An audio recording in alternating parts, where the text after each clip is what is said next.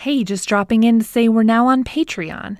If you want to support the project, head on over to patreon.com slash legal listening, where you can unlock some fun bonus content with me, Zach, and some special guests.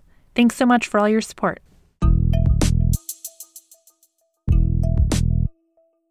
Hey, welcome to Legal Listening, where audio obiter is our thing. We're Carly and Zach, and we're so glad you're here with us today.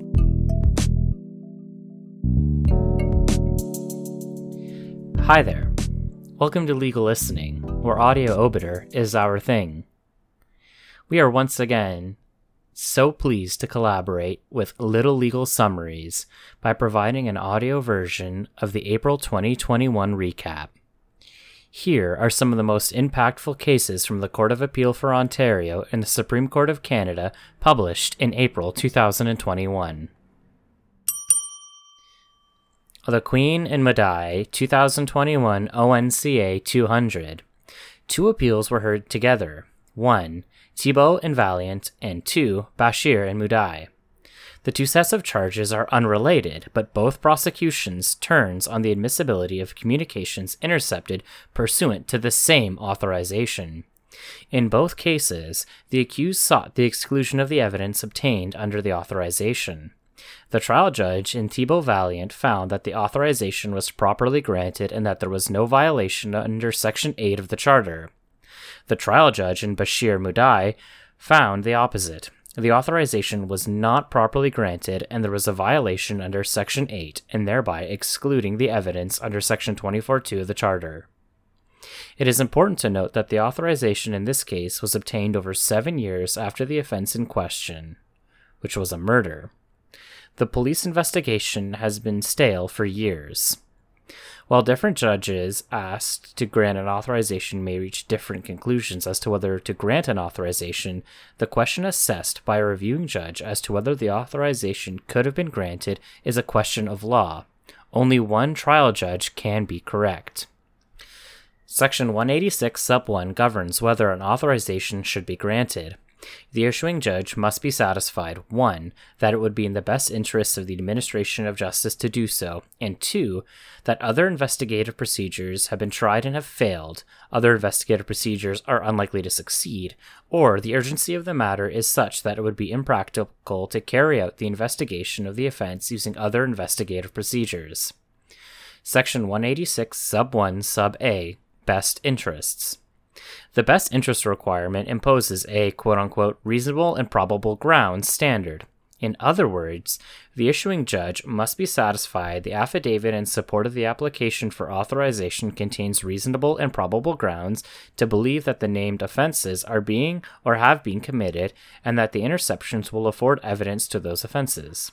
See the Queen and Beauchamp.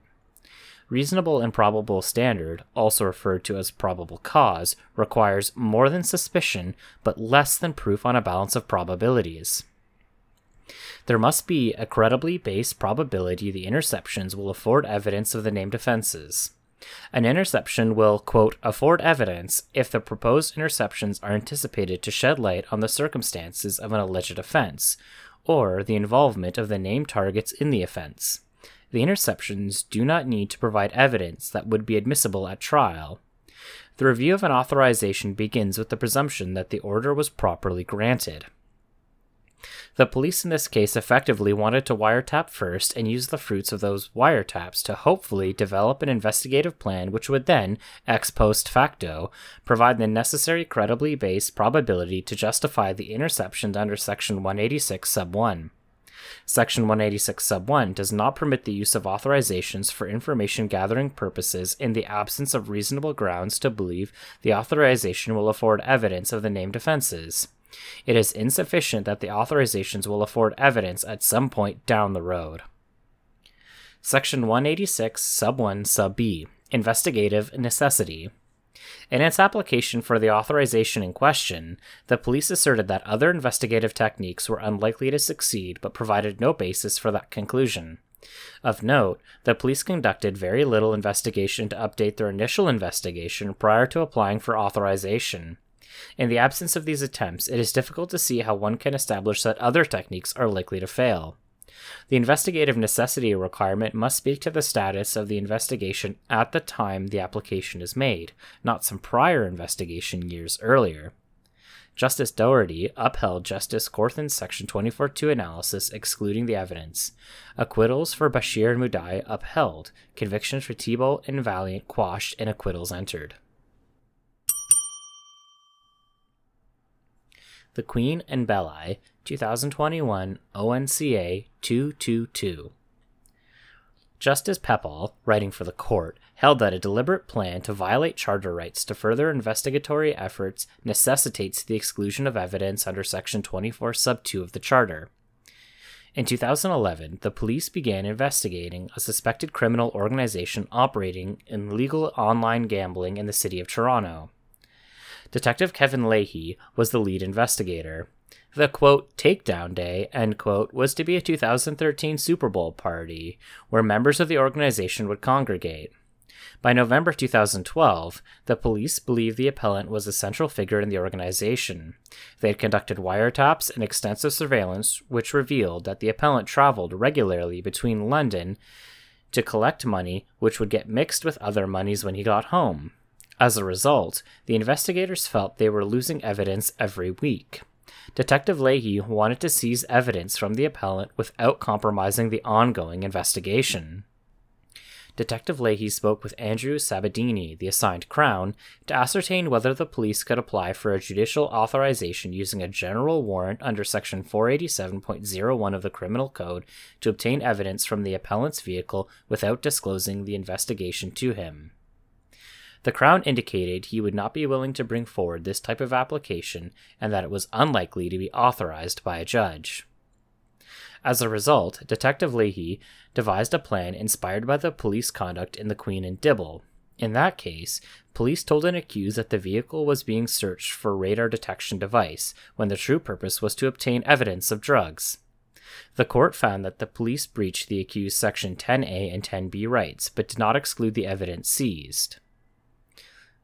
Section 10A refers to an accused's right upon arrest or detention to be informed promptly of the reasons thereof, and Section 10B refers to the right to counsel. Detective Leahy's plan was to conduct a stop on the appellant's vehicle on his way home from a money collection, regardless of whether he committed a Highway Traffic Act offense. They would advise the appellant that they knew he was associated with members of Hell's Angels and wanted to search his vehicle for contraband. This would allow the police to search for the evidence in question without arresting the appellant so as not to alert him that the police were investigating him for gambling related offenses. Detective Leahy conceded, however, that the lawyer would have to be misled. The lawyer would have to be advised the individual was under investigator detention, not arrest. In Detective Leahy's view, given that the appellant was arrestable for gaming and criminal organization offenses, the police were justified in searching him and his vehicle. Once the appellant was pulled over for speeding and an unsafe lane change, he was provided his right to counsel. The police conducted a search of his vehicle and seized approximately $75,000 in cash, a number of cell phones, and a laptop. Despite being told not to do so, the officers questioned the appellant, but he declined to answer. The appellant was detained for nearly three hours. Ultimately, a ticket was not issued and the appellant was released. The appellant was arrested over two months later at the Super Bowl party. The appellant brought a charter application to exclude the evidence seized during the traffic stop ruse. Application judge determined that the police had breached the appellant's Section 10A and 10B rights, but not his Section 8 and 9 rights, but that the evidence should not be excluded under Section 24.2 given that the police acted in good faith. The appellant ultimately entered a plea of not guilty for committing the indictable offense of possession of property obtained by a crime over $5,000 for the benefit of a criminal organization. As a result, the appellant was sentenced to 15 months imprisonment. Section 24.2 in determining whether evidence should be excluded under Section 24.2, the court considers three factors, known collectively as the Grant test. 1 the seriousness of the charter infringing state conduct. 2. The impact of the breach on the charter protected interests of the accused. And 3. Society's interest in an adjudication of the case on its merits. At its core, this case involves a planned and deliberate violation of the charter. The Crown advised the police prior to their plan that a general warrant would be granted based on their proposed plan. The police devised a plan they knew would result in a charter violation. In other words, the violation was not incidental. The police's plan anticipated a breach of the charter. The Court of Appeal distinguished prior cases involving police ruses such as the Queen and Dibble, the Queen and Grant and Campbell, and the Queen and Whipple. In those cases, the impugned evidence was admitted under Section 24.2. In those cases, however, the ruse in question occurred spur of the moment in reaction to dynamic situations. This is materially different in that the breaches in this case, which were planned in advance. In conducting a fresh Section 24.2 analysis, the Court of Appeal concluded regarding the seriousness of the state conduct, the police were not relying on a well established line of authority when they engineered this ruse. Quite the opposite, the police devised a plan they knew or ought to have known would breach the appellant's rights. This is further aggravated by the fact that they planned to search him incident to arrest without ever arresting him. Moreover, this type of police conduct the court should disassociate itself from. This factor favors exclusion. Quote, Protection of charter rights is the operative principle of the criminal justice system, not planned circumvention for investigative purposes. End quote. Regarding the impact on the appellant's charter protected interests, the appellant was subjected to an unlawful search. He was unable to have meaningful consultation with counsel, as both the appellant and counsel were misled as to the appellant's true jeopardy. This factor favors exclusion regarding society's interest in the adjudication of the case on its merits. This factor favors admission of evidence given the seriousness of the charges. Ultimately, Justice Pepall, writing for the court, excluded the evidence pursuant to Section 24 Sub 2 of the Charter and ordered a new trial.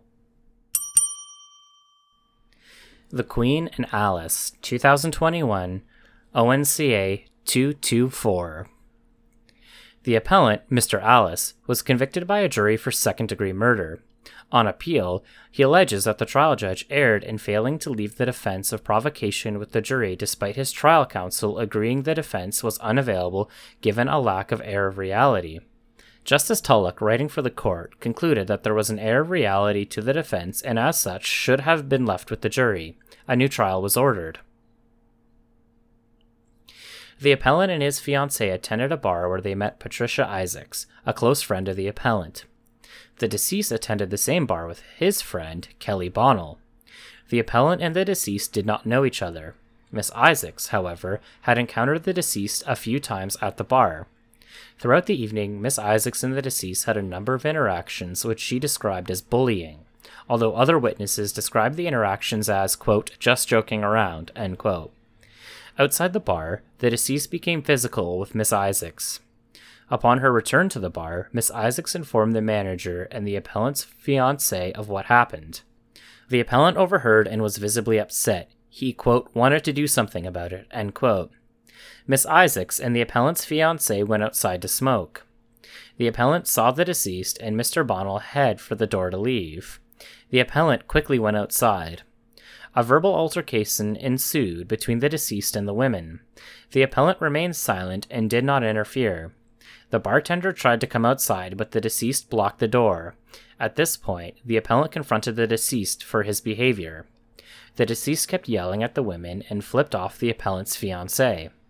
It was unclear what precipitated the physical confrontation that occurred next, but a physical fight broke out between the deceased and the women. The deceased made a threatening gesture towards the women. The appellant, who carried a knife for protection, jumped in and stabbed the deceased. While he was aiming for the deceased's chest, he stabbed the deceased's throat. The appellant's fiancee began to choke the deceased to protect the appellant when she noticed blood. The appellant and the two women fled the scene. The deceased died from a stab wound to the neck. The appellant was arrested less than 48 hours later for murder. At the conclusion of trial, defense counsel indicated he would likely not be seeking an instruction on provocation, indicating it was, quote, problematic, given his doubt of the connection between what occurred inside the bar and the ultimate altercation. At the pre-charge conference, defense counsel took the position that provocation was not available given the quote unquote cooling off period between when the appellant first learned about the initial altercation and the stabbing. Defense counsel took the position that there was no air of reality. The Crown agreed. Accordingly, the trial judge did not leave the defense of provocation with the jury. Provocation defense. The provocation defense does not vitiate the mens rea for murder. Rather, it partially excuses an offender's conduct out of compassion for human frailty, where an accused reacts inappropriately and disproportionately but understandably given a sufficient serious wrongful act. See the Queen and Tran. There are four elements to the provocation defense. 1. There must be a wrongful act or insult. 2. The wrongful act or insult must be sufficient to deprive an ordinary person of the power of self control. 3. The accused must have acted in response to the provocation. 4. The accused must have acted on the sudden before there was time for the passion to cool. The first two elements are assessed objectively. The latter two elements are assessed subjectively. The objective elements impose a quote unquote ordinary person standard to ensure that only losses of self control that are in keeping with society's norms are defensible. The ordinary person must be taken of the same age, sex, and must share other factors with the accused that would give the act or insult in question special significance. In other words, the ordinary person must be contextualized, but must not be individualized to the point of rendering it a subjective standard. The sufficiency of the wrongful act centers around its suddenness. Quote, if a wrongful act or insult is not sudden or unexpected, it is unlikely to satisfy, quote, this requirement. Air of reality. All defenses that arise on the facts must be left with the jury regardless of whether they've been raised by an accused. Similarly, trial judges equally have a duty to keep defenses that do not meet the air of reality threshold from the jury. The air of reality asks whether there is evidence on the record upon which a properly instructed jury acting reasonably could acquit. In other words, the trial judge may engage in limited weighing of the evidence to determine if a jury acting reasonably could draw the inferences necessary to have a reasonable doubt as whether the accused is guilty on the basis of a given defense. The evidentiary burden rests with the accused. Whether there is an air of reality to a defense is a question of law assessed on a standard of correctness. The case at hand 1. Was there a wrongful act or insult? There was evidence at trial that suggested the deceased was about to strike the women outside the bar. 2. Was the wrongful act sufficient to deprive an ordinary person of self control? The appellant was of relatively small stature, with health conditions and a history of bearing witness to violence against women. The ordinary person in this context would lose self control when faced with a credible threat that the deceased would assault one of his female companions, particularly given that he was aware of a previous assault by the deceased against Miss Isaacs. 3. Did the accused act in response to the provocation? The stabbing occurred immediately after the deceased made a threatening gestures towards the women. The appellant reacted to this threat, Previous to this, he demonstrated restraint. 4. Were the accused's actions on the sudden before there was time for the passions to cool? All parties at trial, including the trial judge, were of the view that no properly instructed jury could reasonably conclude that the appellant's actions occurred on the sudden, given the cooling off period between the initial assault on Miss Isaacs and the ultimate altercation outside. Justice Tulloch, however, writing for the majority, concluded that there were two incidents that constituted potential provocative acts. One, the assault on Miss Isaacs, and two, the threatening gesture outside immediately prior to the stabbing. There was no such quote unquote cooling off period between the threatening gesture and the stabbing. Justice Tulloch further rejected the Crown's argument on appeal that the nature of this altercation was entirely predictable and therefore not sudden. The appellant joined the women outside knowing the deceased was leaving. He armed himself with a knife, etc. Justice Tulloch found that it remained open to the jury to conclude otherwise. The appellant could have feared a confrontation and gone outside as a safety precaution. The appellant did not begin the confrontation and only interfered when the deceased made a threatening gesture. Moreover, the provocation defense is not automatically excluded in situations where an accused arms themselves in anticipation of a potential conflict. Dissent Justice MacPherson. Keep your eyes peeled, as this Alas will head to the Supreme Court of Canada as of right given Justice MacPherson's dissent on an issue of law. Justice MacPherson agrees that whether there is an air of reality to a potential defense is a question of law assessed on a standard of correctness. In Justice MacPherson's view, defense counsel, the Crown, and the trial judge were correct in concluding there was no air of reality to the provocation defense given that there was a lengthy period of time between the deceased's interactions with Miss Isaacs inside and outside the bar and the ultimate altercation. When the deceased and the appellant left the bar around the same time, the deceased was rude towards the women but did not verbally threaten them. The deceased did not have physical contact with the women despite flipping them off. The accused transferred his knife from his pants pocket to the jacket, despite the confrontation at this point being purely verbal and the deceased not displaying a weapon. The appellant saw the deceased form a fist and, in reaction, attempted to stab the deceased in the chest. The appellant continued to stab the deceased, for a total of six stab wounds. While a failure to object to a jury charge is not fatal on appeal, the position taken by trial counsel assists appellate courts in determining whether the defense does properly arise on the evidence. Moreover, an accused has a limited right to control his defense, and occasionally, counsel may not want to leave a defense with the jury for tactical purposes. At trial, the defense closing address focused on Mr. Alas, quote, self defense of another person, end quote, namely his fiancee and Miss Isaacs. In Justice MacPherson's view, insisting that a trial judge leave a particular defense with the jury flies in the face of defense counsel's explicit choices about how to present their defense and runs the risk of confusing the jury. The Queen and Aslami, 2021 ONCA 249. With regards to electronic evidence, the Court of Appeal reminds trial judges of the need to engage in a rigorous analysis of electronic evidence before determining whether or not it is admissible the reliability and probative value of digital evidence must be scrutinized. The court warns of the dangers of relying on text and other digital messages that are inherently fallible. They can be manipulated and falsified through the use of software or other applications. For example, software can be used to create new or manipulate existing messages so they appear to be from one person when they are either fabricated or come from an entirely different person. Of the same vein, the timing slash data of messages can be manipulated in the same way. Moreover, in assessing the identity of a sender, it is unreliable to rely on the quote, tone, grammar, and spelling end quote, associated with an individual. Text messages are notorious for poor grammar and spelling. Similarly, the spell check function has the ability to alter the sender's intended language. It is also unclear how a unique tone could be conveyed via text message that could be attributed solely to a particular sender. The Queen in Dindial, 2021 ONCA 234. The Court of Appeal reaffirms that the absence of a motive to fabricate does not conclusively establish that a witness is telling the truth. Trial judges must be wary to conflate the absence of evidence of a motive to fabricate or lie with a proven lack of motive. The mere absence of evidence of motive to fabricate cannot usurp the credibility assessment of a witness. The Queen and Stennett, 2021 ONCA 258.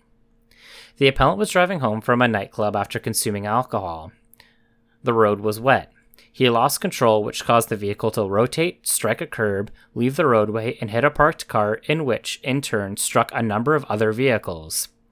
The appellant, who was the driver, and the front seat passenger suffered significant injuries, but everyone thankfully survived.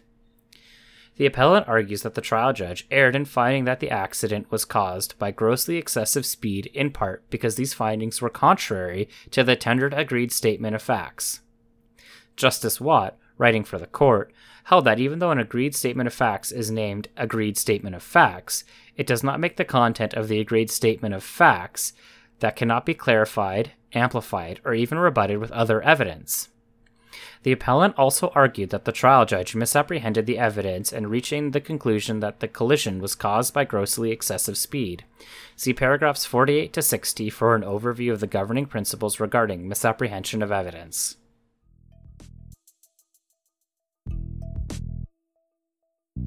Legal Listening is founded by Zach Battiston and Carly Lyons hosted by Zach Battiston, Carly Lyons, and you, our listeners.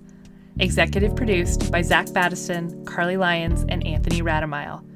Audio engineering by Anthony Radamile. Graphic design by Julie Lundy at julielundyart.com. Music by Matt Radamile at radandkel.com. We're always open to ideas, suggestions, and of course, guest readers. Check us out at Legal Listening on Twitter and at legallistening.com. We'll talk to you next time.